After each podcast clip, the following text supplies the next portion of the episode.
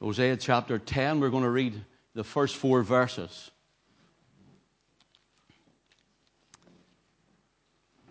Verse one. Israel is an empty vine. He bringeth forth fruit unto himself. According to the multitude of the fruit, he hath increased the altars. According to the goodness of his land, they have made goodly images. Their heart is divided. Now shall they be found faulty. He shall break down their altars. He shall spoil their images. For now they shall say, we have no king, because we feared not the Lord. What then should a king do to us? They have spoken words, swearing falsely, and making a covenant. Thus judgment springeth up as hemlock in the furrows of the field. Let us just pray again. Father, we thank you, Lord, for your presence. We thank you, Lord, for your word. We thank you for your Son. And we thank you for his precious blood. We ask you now for your Spirit to move upon us again. Lord, that you would come and speak to every heart. And Lord, if there be one, and Lord, has not yet come to faith in you, Lord Jesus, we pray in your name that you would draw them tonight. May they realize their need of Christ. Lord, would you encourage and bless and strengthen your own people who have come tonight. We thank you for such a number on such a holiday time as this. We thank you, Lord, that this house has become full to your glory. Surely this is the Lord's doing, and it is marvelous in our eyes. So, Father, in Jesus' name we pray that you, Lord, would be glorified and that you would help me, a man of weakness, Lord, of frailty, with inabilities, Lord, that you would help me and that you would fill my mouth, Lord, with your word, the things you would have me to say unto this people. And, oh God, that you would help us to see the days not only which we live in, Lord, but the very depravity of the hearts of men and women that are across our nation and in this land. Help us, Lord, to go out of this place strengthened and built up upon our most holy faith. And, oh God, we pray, Lord, that you, Lord, would draw us closer to yourself. And Lord, should there be one, that you would save them tonight for time and for eternity. We ask it for Jesus' name's sake and for his glory. Amen. The gospel according to the prophet Hosea. You see, Hosea, the very uh, start of this book, we'll not do it tonight because it wouldn't It wouldn't do it justice not to do a full evening, at least on the beginning of this book. Hosea represents Yahweh or Jehovah God. He represents the Lord Jesus Christ, in other words. And he's told by the Lord, go marry a woman of whoredoms from the land of whoredom, for the land has committed great whoredoms before me, saith the Lord. And he's not speaking about the heathen that were round about Israel at this time. The Lord was speaking about the northern kingdom in the house of Israel. There where the ten tribes were living. God says, go to them for their sin against me. I see how they've lived, their idols, their idolatry, their spiritual adultery. He says, they've thrown everything out to do with me, or some of them at least have a little remembrance, resemblance of me at the most. And so he says, Hosea, marry a woman from them. And so he goes and he marries a woman called Gomer. And this woman, Gomer, she's an harlot. She's a woman of ill repute. And she represents the northern kingdom of Israel. So Hosea represents the Lord Jesus. And the woman represents Gomer, the, the sinner. And so that's the story, the beginning of the, the book of Hosea. They have three children. Uh, the first is a son, then a daughter, then another son. And the daughter, the second child, she is called Lo-Ruhamah. And that means I will not have mercy on her or on them. So through the children, God was preaching the word to the people saying, I will have no more mercy on you, for I have sent prophet after prophet with the message to turn unto me, or judgment would come, and you haven't, so I'll have no more mercy on you. And then the, the second son, the first son, Jezreel, means the field or the place of blood or judgment to come upon you. The second one is no mercy, that is the daughter. Then the second son or the third child, um, he is called Lo Ammi or Lo Ami, as it would be pronounced. And the Lord says, really, to the northern kingdom or to the sinners uh, through this other son, he says, you're no longer my people. I want nothing more to do with you. And throughout this, and we maybe look at it a little in a moment, uh, throughout this we have the two kingdoms where Judah in the south continued to worship Yahweh. And he says, see, they're doing right. And of course they fell wrong and went wrong. And one hundred twenty years or so after the deportment of the northern kingdom, the southern kingdom of Judah fell into the same disrepute and ended up going into judgment and captivity. That's the, the theme of this book. And I wouldn't do it justice just to leave it there. But tonight we want to look at something different. When you read of Ephraim uh, through the book of Hosea, that is the northern kingdom. Ephraim was a man. He was a son of Joseph. He received the birthright blessings of, jo- of Jacob uh, with his brother Manasseh. And then you have Ephraim. You have also the other name you'll find is Israel, speaking mainly of the northern kingdom, Judah of the southern. So when you read through this, if you were to go home and start tonight and even take a chapter at a time, and every time you read Ephraim or you read Israel in it, look at our nation, look at our land, and think what is happening here, and you'll see it is a replica of exactly what happened then. Exactly the same. And then there was a promise of a Redeemer. Promise of salvation. Tonight in our reading in Hosea chapter ten, it says, Israel is an empty vine. Notice four things, if you're taking notes, we'll look at, God willing, tonight. Four expressions of their sin. Four expressions of the heart of man and of woman. And that can be applied to every sinner in Britain and U K or in Northern Ireland tonight, in Ireland. Every sinner. Listen, first of all, in verse one, we have the selfish heart. The selfish heart. Israel is an empty vine. He bringeth forth fruit. Where? Unto himself.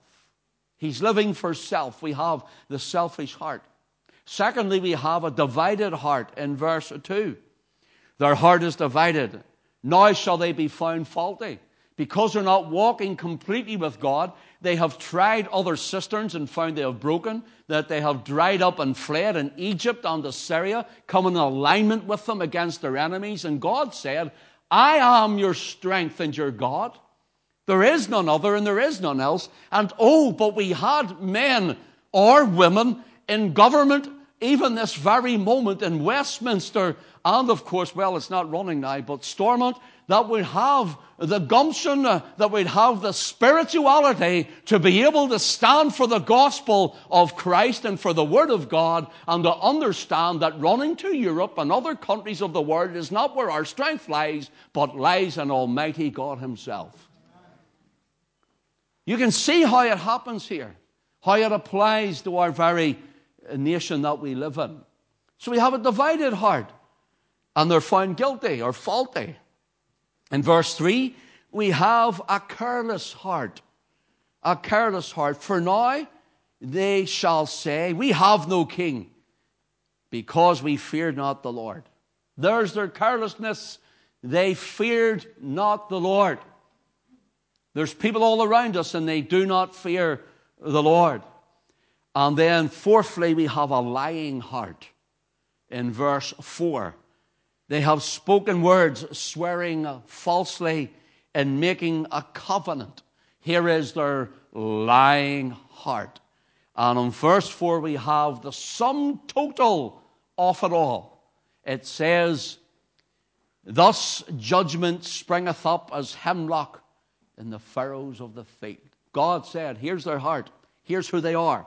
I'm looking upon this nation. I'm looking upon United Kingdom. I'm looking upon Great Britain and the filthy wickedness. Did you see some of those yahoos that come out to uh, against Trump in London and across parts of... Did you see the state of those people? If that's not Sodom and Gomorrah, if that's not the sin of debauchery, I know not what is. And none want to know Christ, even those who are in a lot of mainline churches now are facilitating meetings for them. We're finding that our nation is going to hell in a handcart, while men and women have their head buried in the sand who call themselves the Church of Jesus Christ. Verse four, we see that outcome. The world, you see, has fallen down around the house or of Israel or Israel here. Their altars will be broken down. Their images are spoiled. Their king is removed. Their king wasn't off the godly line of kings, for that was in Jerusalem. But nevertheless, everything that they lent on and everything they trusted in and everything that they hoped for, and all of it was like a bucket with holes, and it let them down. It failed them at every point, and now even their very friends have left you. Do you ever feel like that? That everything's just fallen to bits and even your friends have left you. And there's no one else for you. And everything seems to be going upside down and inside out. Well, I can tell you something, Christian. If you trust in the Lord with all your heart and lean not unto your own understanding, and all thy ways acknowledge him, he shall direct thy paths. Do you know what you'll find? No matter who leaves you, the Lord says, I will never leave thee nor forsake thee. Oh, that men and women would hear this, not only in church, but in our government, that Her Majesty the Queen would even take a stand and come out proclaiming even further the gospel of salvation found in Christ alone. The Reformed truth of the Reformed faith that she was sworn into on the throne, which was Edward's throne, when she was anointed with oil before God. Oh, that she would come out and say that Christ is the only, the only, the only Savior and the only way to the kingdom of God. Amen, brothers and sisters. Amen. Notice this. The judgment springeth up as hemlock in the furrows of the field. Let's come a little closer. That's a national aspect. What about personal aspect? What about your heart, my heart, the hearts of men and women in Northern Ireland, in Ulster, in Ireland, in U K, all around the world? What about the hearts of men and women? It says, thus judgment springeth up as hemlock in the furrows of the field. This is what I had written when this stood out to me after I had read it. The deep rut of the heart, the deep inner recesses of the heart, the furrows which are engraved into the very heart, spirit, mind, desires, the passions, lusts, the thoughts, and the psyche of the sinful, human, carnal, depraved soul of man and woman, which causes him and her to be selfish, divided, careless, and lying before God. When it comes to God, that rut, those furrows are plowed by the devil's oxen into the heart, and the soul of mankind will stand as a testimony against him, against her, against them, against you, which cannot be smoothed over nor rubbed out on the day when we stand before God. For the furrow was plowed deep, and the seed of Satan has been sown in, and man loves to have it so. Judgment is sprung up like hemlock, he says, in the furrows of the field.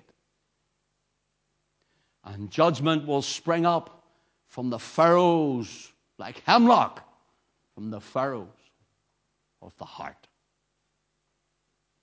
Without Christ, you're without hope.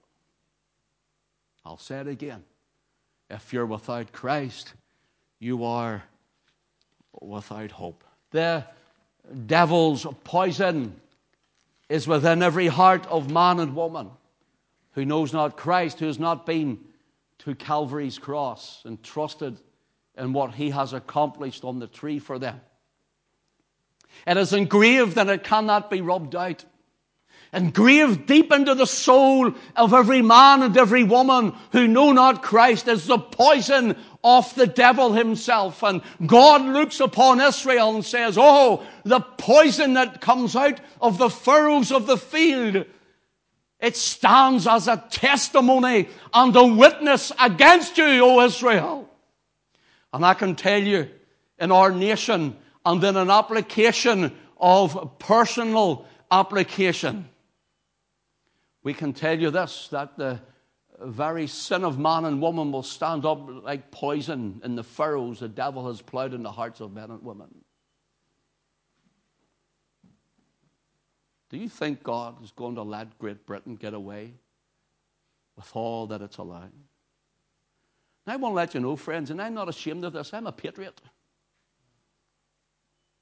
I'm a patriot. I'm a British patriot.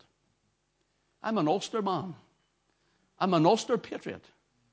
But I can tell you one thing, if you turn away from God, and because Britain is turning away from God, and because Ulster is turning away from God, and because while it's young or old are turning away from God, God will bring us to boot, and judgment will spring up in, like hemlock in the furrows of the field. Why do you think the heathen runs our land? It's a judgment from God. We have turned away from him. We have turned away from the only Savior there is. We have cast them out of schools and out of universities, and we have brought in all the atheistic uh, ideologies that one could think of. We turn our backs on God and we walk away from him, even to the point like this, that God no longer exists according to our lives. And those who know not Christ walk away from him gleefully and joyfully in their sin, blinded by the wiles of the devil. If our gospel be hid, it is hid to them who are lost,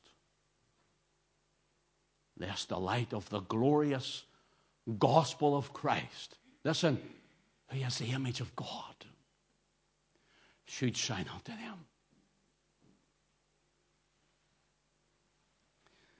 I see our nation as it tumbles and crumbles. I see our land as our young people are lost to the things that it, the, the, the media and the things on social media and the things that are polluting and perverting their young minds. They're taking their minds after the things of the world and the devil. And someone like me, I'm a backward medieval dinosaur. Because I preach these things, people say, you're too hard, you're too harsh, you're, you're, you're, away with, uh, you're away with the furries, Ken. You need to give all this sort of stuff up. We don't preach those things anymore. We preach Christ, friend. We preach the blood. And we preach without Christ, you're lost. This word is forever settled in heaven, unchangeable by man. And even our Heavenly Father, the great Almighty God himself, will not and cannot change his own word, for he has spoken it. Here we find the hemlock springing up, and hemlock, as it were, will spring up in the heart where the devil has ground in the furrow into the heart of men and women. The word hemlock, by the way, is the word Hosea. It means venom. Listen, the venom. It's a word for poison. It's a word for bitterness. See, the devil sows venom into the heart. The devil sows poison into the soul. And oh, he sows bitterness in. Listen to this. Psalm sixty-nine and verse twenty-one. And it uses the same word Hosea. They gave me also gall for my meat, and in my thirst they gave me vinegar to drink. Sound familiar? It sounds familiar because in John chapter nineteen and verses nineteen and, uh, and twenty, twenty-nine and thirty, pardon me, it talks of the Lord Jesus Christ on the cross of Calvary. And his meat was the, the whippings and the beatings that he'd taken before he even got there. His meat was to do his Father's will. But they give him gall. It's the same word for hemlock. It means they give me the vinegar of poison. They give me the, the vinegar of bitterness. They give me venom to drink. And they held the sponge to his mouth. I can tell you something, friend. Do you see every ounce that's in the sinner's heart being furrowed there by the devil of bitterness and venom of sin and poison that will stand and testify against them on the day of judgment? Christ bore it all in his own body. He took it and he carried it away from us in the tree. Yet he refused the Roman sponge. And the only way you can get rid of your venom, your ross, your hemlock is this: by trusting that Christ has taken it from you. And from as far as the east is from the west, so far he hath removed our transgressions from us. That he's bore our sins in his own body on the tree, that we, being dead to sins, might be made the righteousness of God. Hallelujah. You know, as you're sitting there, Christian, if you're trusting in the blood of Christ, if you're blood-bought and you're blood-washed, if you're born again of the Spirit, do you know that you are the righteousness of God?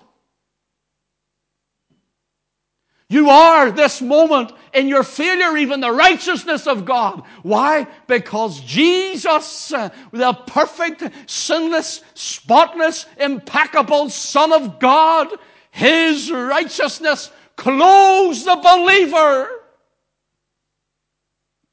And now before the Father, when he looks at me, in my imperfections even, when he looks at me, he sees not me. When the devil says, look at the hemlock in Ken Davidson's life. Look, he failed. Look at the hemlock, the bitter poison, the venom that's still there. Surely he deserves hell. And the Father looks at me through his Son and all that he's done in my belief and trust in him. And the Father looks and says, I see no sin.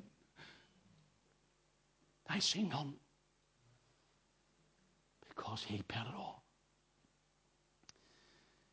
Well, Charles Haddon Spurgeon, on Christ being offered this gall and this bitter vinegar, listen to what he says. A criminal's draught was offered to our innocent Lord, a bitter portion to our dying Master. Sorry entertainment had earth for her King and Saviour. How often have our sins filled the gall cup for our Redeemer? How often he keeps filling our gall cup with our sins to take them. Why? Because the blood of the Lamb, the blood that he shed all that time ago at Calvary's tree, still avails for every sinner to come. Still avails. The blood shall never lose its power. There is power, power, wonder-working power in the blood of the Lamb. Yes, bless him. There is power, yes, power, wonder-working power in the precious blood of the Lamb, and the blood shall never lose its power. Sing it out. No, never. Sing it out. No, never. Jesus' blood avails for thee forever, and shall never lose its power. Oh, praise him, isn't he worthy? He's worthy of the glory. I better get a move on because that's my introduction. Bless the Lord. First of all, the selfish heart. Verse one Israel is an empty vine. He bringeth forth fruit unto himself according to the multitude of his fruit. He hath increased the altars according to the goodness of his land. They have made goodly images. Israel is an empty vine, saith the Lord through the prophet. And in John's Gospel, chapter fifteen, we find the Lord Jesus, the Savior, comes. And he says, I am the what? The true vine. Ever wonder why Jesus says these things? Because he's taken it from the Scriptures. There was no New Testament at this time. The New Testament was happening. It was developing. It was revealing. He comes and he says, I am the true vine, and my Father is the husbandman. And he says, if you're in me, you will bring forth fruit, much fruit and more fruit. We haven't time to read it all. But here Jesus is saying to Israel, the sign, one of the signs or symbols of Israel was the vine. And he says, Israel the vine. He says, I am the true Israelite. I am the true vine. And there's no selfishness in me. You see, he gave himself that you might live. He came from glory. He took on the seed of Abraham as a man. And he bore our sins on the cross. There's nothing selfish about our Savior. You see, he says, you've got a selfish heart, people. People of Great Britain. People of Ulster. You've got a selfish heart because you want it all for yourself. Now, you know what it's like. I think we can all be selfish at times, can't we? We want to feed ourselves, and sometimes it's like self-preservation, but we get a selfish heart. Selfish. But, but the selfish heart is more that's like nothing else matters. No one else counts. It's all about me, me, me, me, me. And God looked at them and says, but I am married unto you. You see, Gomer, the woman, the harlot, she was gone out and sleeping around. And poor Hosea, he's running after her. He buys her from a slave market. We have been bought from the slave market by the blood of Jesus. And he's going out after her and he's saying, look, I still love you. I still love you. And I still love you. God says, go get her. That's the same as God coming in the person of his Son, the Lord Jesus Christ. And he seeks and saves that which was lost. He says, I am not sent but to the lost sheep of the house of Israel. And he sends forth the apostles out to seek and to save that which was lost. What a gospel. He says, I am perfection. I am the true vine, he says. But Israel, you're empty. You know, when God looks at our nation tonight, all he sees is bum and bluster, boast, and emptiness.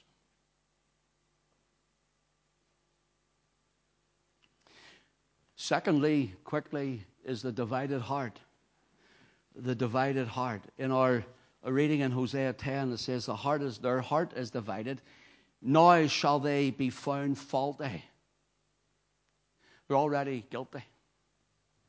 You see, Israel, the northern kingdom, as I, say, as I said, they were divided between, should we go to the Egyptians for help, or, or, or should we go to the Assyrians for help, or the, the, the Syrians and the Assyrians were different ones throughout their time. And do you know who they were fighting?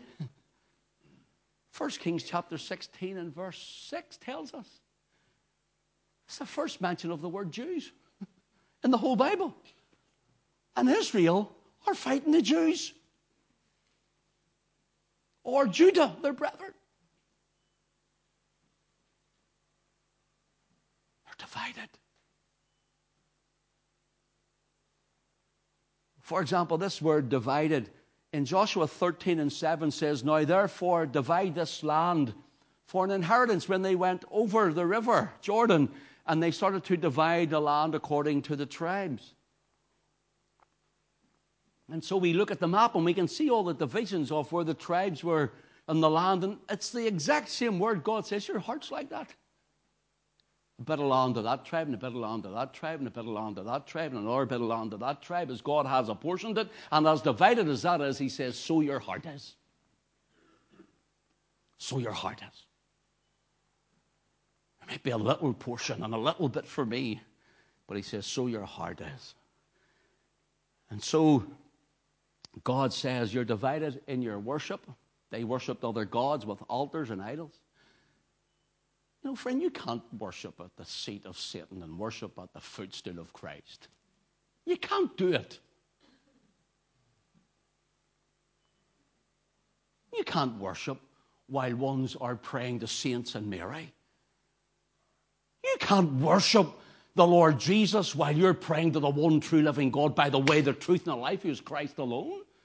You have nothing in common. You can't worship with Chrislam, where Islam are crying unto a false Jesus, speaking of, and unto a false moon god. You can't do it. There's one God, the God of Abraham, Isaac, and Jacob, the God and Father of our Lord Jesus Christ. He alone is God. You can't be divided. You can't be divided. And you can't say you love Christ and love the world. You cannot say you love Christ and love the world at the same time. No man can serve two masters, he says. You cannot love Christ and love something else, or someone else. The Reformation, the five solas were proclaimed, showing it's one God, one faith, one Savior. Notice this. Sola Scriptura was by Scripture alone. Sola Fide was by faith alone. Sola Gratia was by grace alone. Solus Christus was through Christ alone. And Sole Deo Gloria was glory to God alone. That's what the Reformers stood on. Christ and Christ alone. Brothers and sisters, no matter what happens in Ulster, no matter how hard it gets, no matter how dark the world becomes, no matter the pressure they put upon us, we can never, we must never, and as far as I'm concerned, I will never worship at the footstool of an idol god, but rather I will come to the throne of grace, the new way which hath been consecrated for us by the blood of the Lord Jesus, and worship him alone. Christ alone. Christ alone. Divided heart, we find the hemlock is buried deep. You know, in Psalm twenty-two, verse eighteen, Psalm twenty-two is known as the Psalm of the Cross. Read Psalm twenty-two, think of the cross, and you'll see it starting to just jump out at you. Psalm twenty-three, of course, we know it's a Psalm of the Shepherd or the Crook. And Psalm twenty-four, who is this King of Glory? The Lord of hosts, he is the King of glory. That's the Psalm of the Crown. twenty-two, twenty-three, twenty-four, the cross, the crook, and the crown. When you read them, read them like that. Listen to what it says in Psalm twenty-two, verse eighteen. They parted my garments among them and cast lots upon my vesture, for my vesture. They took his underwear. Now you think about this. We like to see the like, you know, the little statues that are that are up around on, on maybe Catholic churches or wherever they may be, on people's walls, on paintings and whatever else, and you see the little dainty little red holder with a little nail is, and he's so effeminate looking, hanging this poor straggling figure with his little loincloth on. He was naked, he was battered, and he was bruised. He was marred more than any man. He parted my garments, he says. The word parted is the same word. He took that bit for you, and you can have that bit for you, and sure, you can take that part of clothing. But for the big vesture, sure, let's cast lots for that, because we don't know who to give it to. And the same word for they part my garments is the exact same word for divide. Their heart is divided. Christian, let's just pause a minute. Let's just pause a second. Is it in our lives where we say, well, Lord, you have that bit,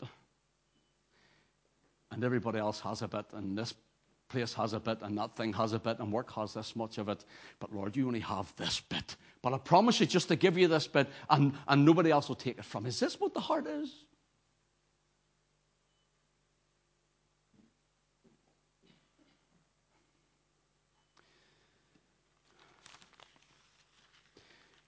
We must go on to our next one, is a careless heart. Notice what it says in verse three, Hosea ten and three. For now they shall say, we have no king, because we feared not the Lord. They were careless. You know, there's nothing. The old saying is, you don't miss it, something until you don't have it, isn't it? Something like until it's gone. Quickly, I, I, I remember a testimony of a, a friend of mine years ago, and he was saying that he was separated from his wife, and he came to get her, and they put him in a in a uh, a cell. He was an alcoholic, and they put him in a cell uh, in Lurgan police station. He was a Belfast man. He was just out of bounds there, you know, so they stuck him in the cell. And there looking up was a broken window in the corner, and he had lost everything. Everything had fallen down around him. And he was in the throes of D Ts. He was feeling rotten, terrible. He had lost his wife and his children. And looking out, he seen the sun, or pardon me, the moon and the stars. And at night he looked out, and something spoke to him and said, if I can make that, could I not fix you? And he started speaking then to the Lord, as it were, without knowing it, and saying, well, if, if you place the sun or the moon and the stars there, surely you can fix my problems. Surely you can help me through a little broken window. So early the next morning, he's released, and he, he goes out to the desk sergeant, and he says to the desk sergeant, he says, can I ask you a question? Do you know Jesus? No, do you know God? He says. Do you know God? He went, no. He goes out into the Lurgan town, the street, and he's walking down where the cars are parked, and he was going up the cars and rapping their windows, probably scaring the life out of people, and he's going, do you know God? People were frightened of him. He went down to the train station, he got on a train, and he says he was there in the train, he was going up asking people, do you know God? Do you know God? Do you know God? Somebody tell me who he is! I got to find him. He gets off and he goes to a Christian's house that he knew lived in the Mount Vernon estate in Belfast, and he rapped the door, and he wasn't home. He says, oh, God doesn't want me. And he ran over to an old Church of Ireland building just across the road, and he jumped over the fence, for the gates were locked, and he says there were, there was two big handles, and he put his hands on them. He says he tried to turn them, but they were locked, and he felt that then, he says, God doesn't want me. He fell down on a, a heap. He says, you know the worst thing is, many a times we say we don't want God. He says, we think, well, we don't want him, maybe sometime. He says, but you know what's even worse? See, if you get to the place and you really think and you believe God doesn't want you, he says, that's frightening. What do you mean he doesn't want me? Can you imagine that? What if God didn't want you?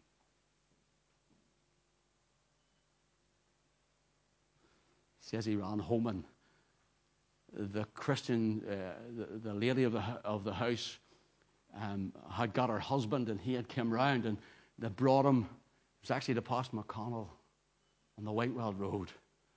And the church was up there, and he says, come into my office. And he went in with him, and he fell on his knees, and he says, please help me.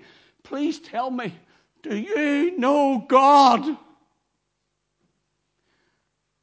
he said, the pastor looked at him and says, yes, I know him. I know him. He said, the relief. He says, has he forgotten me? Has he left me? How do I find him? The pastor says, what's his name, son? What's his name? He says, I started crying on the floor like a baby. And it says, he's called Jesus. He says, what is he? He says, he's Lord. He says, now you're finding your way to God.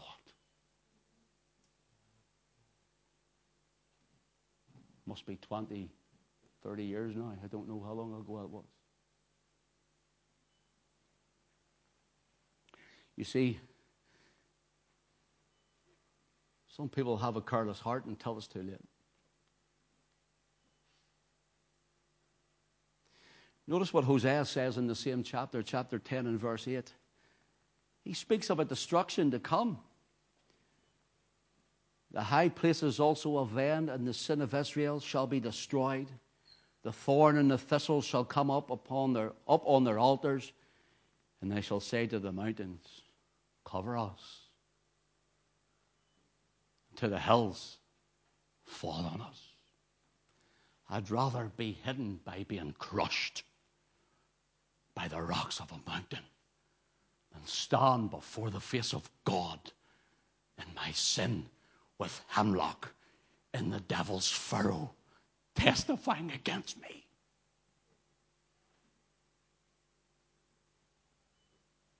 You know, the Lord Jesus actually uses this scripture. We'll not look at it because time is flowing and we want to just try and finish up with our last point. But he, he does use it in Luke chapter twenty-two and verse thirty, where he warns the Jews then that are, are, are the remnant of Judah who are left in Jerusalem, that this would happen again because of their sin. And he dies and they re- because they reject him. In A D seventy, Titus, a Roman prince, comes, destroys it. There's a massacre. It was horrific. They say there was a million Jews died. Can you imagine that?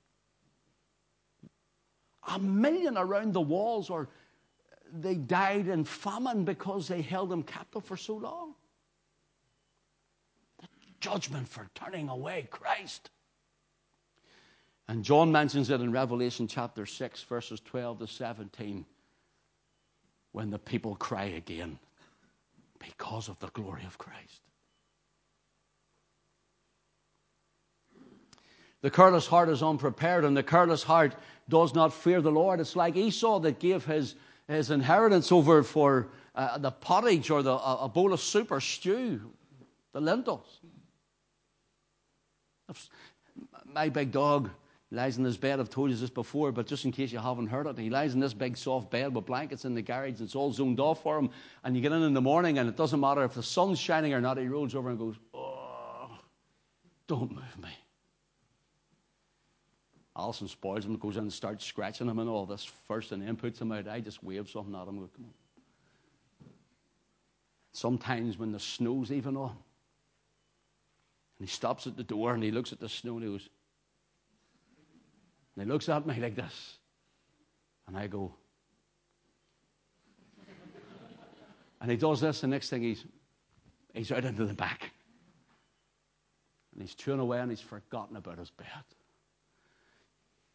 I said to Alison, you know, we should have called him, instead of calling him Harley Davidson, we should have called him Esau. For that one little treat, he was willing to give up his bed, comfy and warm, to go out into that snow. Now, if it's bad snow, we bring him in again. We don't leave him out there to be a, a snowball. But he gives that up for that one little tidbit. Do you know what I see?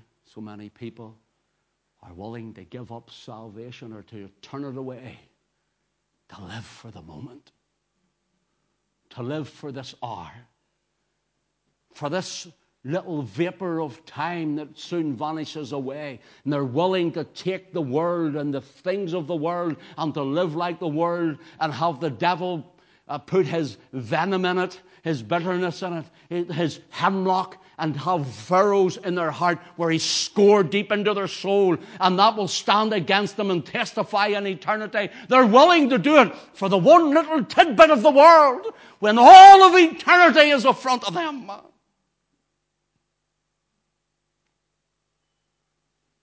That's what's happening in our nation. That's what's happened in Israel. God says that's what you want. You're careless. You did not fear the Lord.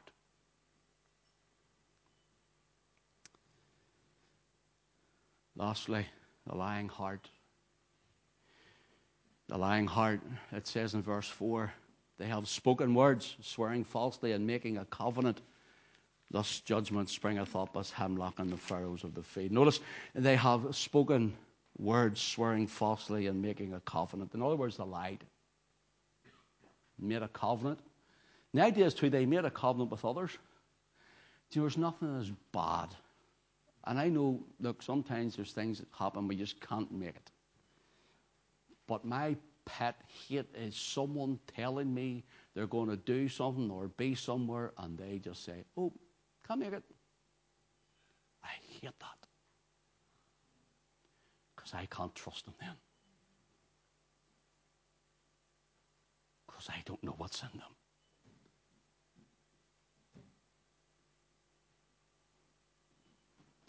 That's the idea that God says.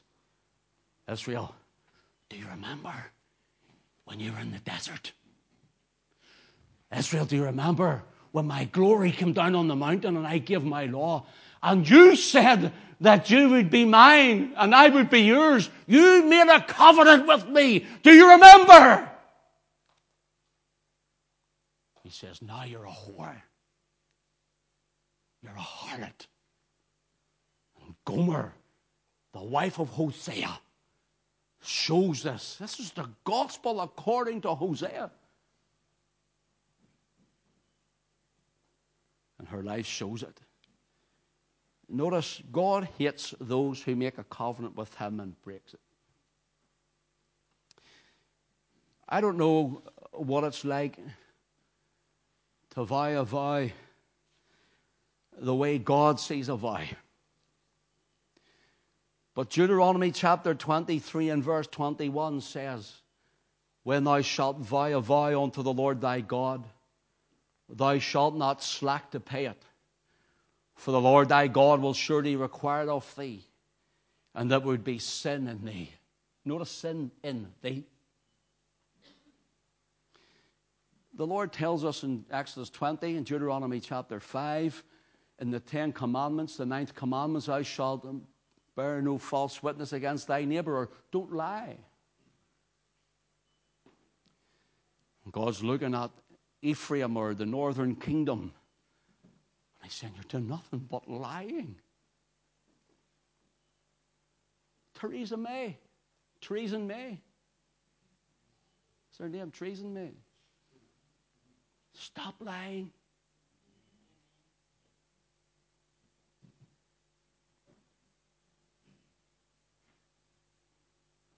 There's a few politicians I could go through, but I'm not being political tonight.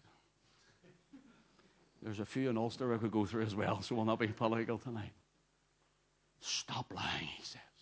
You're lying to the people, and you're lying to me. Now, God, I'm going to vow a vow. If you get me out of this scrape that I'm in, I'm going to be a Christian. Well, you can't do that anyway. You have to have the Spirit call you to Christ. But nevertheless, I'll be a Christian. And then as soon as God comes through for you, you don't come through for God. My child's been sick. And oh, if you just get him or her through this, I'll serve you better. I vow this vow to you, Father. And then suddenly, oh, great, there's a relief. Isn't that great? Let's all go do our own thing. I'm speaking to someone who told the Lord, I vow, I vow that you would come to him and serve him and follow him, and now you've run and left him. This was Israel. And he says, I hate it. How do you know God hates a lie so much? Well, let me finish with this. Proverbs chapter six, verses sixteen to nineteen. You can read it when you go home. Six things doth the Lord hate. Seven is an abomination unto him. You know the difference in hating something and an abomination? It makes him ill, sick. It means you make me want to vomit. So now you can go through your abominations in the Bible, and that'll tell you what God thinks of certain things. I passionately hate it. But God's all love. Well, hey, this is what the Scripture says, not me. Here's the things just jotted down. One is a proud look. I don't need God. I don't need saved. Ah, another time, Jesus. Two, a lying tongue. God's already put it there. Three, hands that shed innocent blood. Do you see some of the little children that have been brutally murdered by pedophiles over the years, or desecrated by them and their childhood robbed. Do you see the, the men who planted booby trap bombs under cars in the middle of the night and skulked away like the cards that they are? Come on, brothers and sisters, let's think about this. You see the ones that lay in wait for men coming home at night from their work, no matter who they are, shedding innocent blood. God says, I hate that. It's an abomination to me.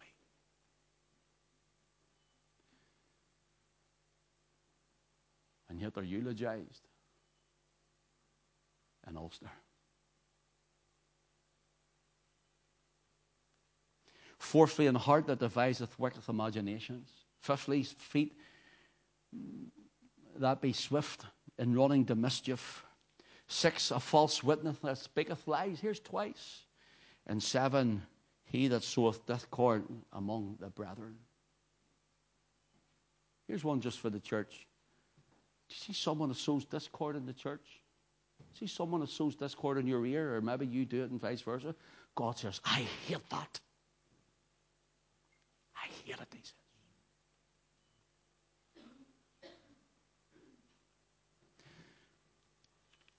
So Ephraim, Israel, the northern kingdom, is called throughout the book of Hosea a cake not turned. No, that means you're half-baked, he says to them. That's what it means, you're half-baked. He calls them a silly dove without heart. You don't know what you're doing, where you're going. In other words, you're, you're flitting here and you're flitting there. He calls them a deceitful bow. They're always missing the mark. There's no straightness in them. You know, the scriptures also tell us about the northern kingdom. You know what it tells us about them? It says, woe to the drunkards of Ephraim, to their crown of pride, whose glorious beauty is as a fading flower. Wow. Sounds like Britain, doesn't it? Full of drunkards. A nation of drunkards. He says, woe to you. Your glorious beauty, Britain, great Britain, is as a fading flower. What will make Britain great again? Hmm. Answer's simple.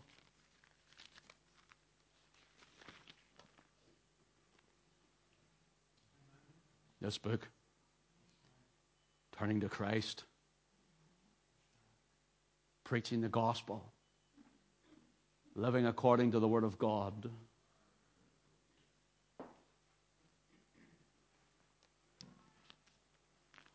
Queen Elizabeth was asked by an Indian prince, what is the secret of England's greatness? Pardon me, Queen Victoria, what is the secret of England's greatness? She lifted up her King James Bible. She hands it. She says, this is the secret of England's greatness. I'll tell you, I'll tell you this, and I'm definitely finished. Do you see when they're coronating the Queen? They come in with a jewel. Do you know the great big staff with a jewel in the top, the big diamond? Do you ever see it in the, in the top?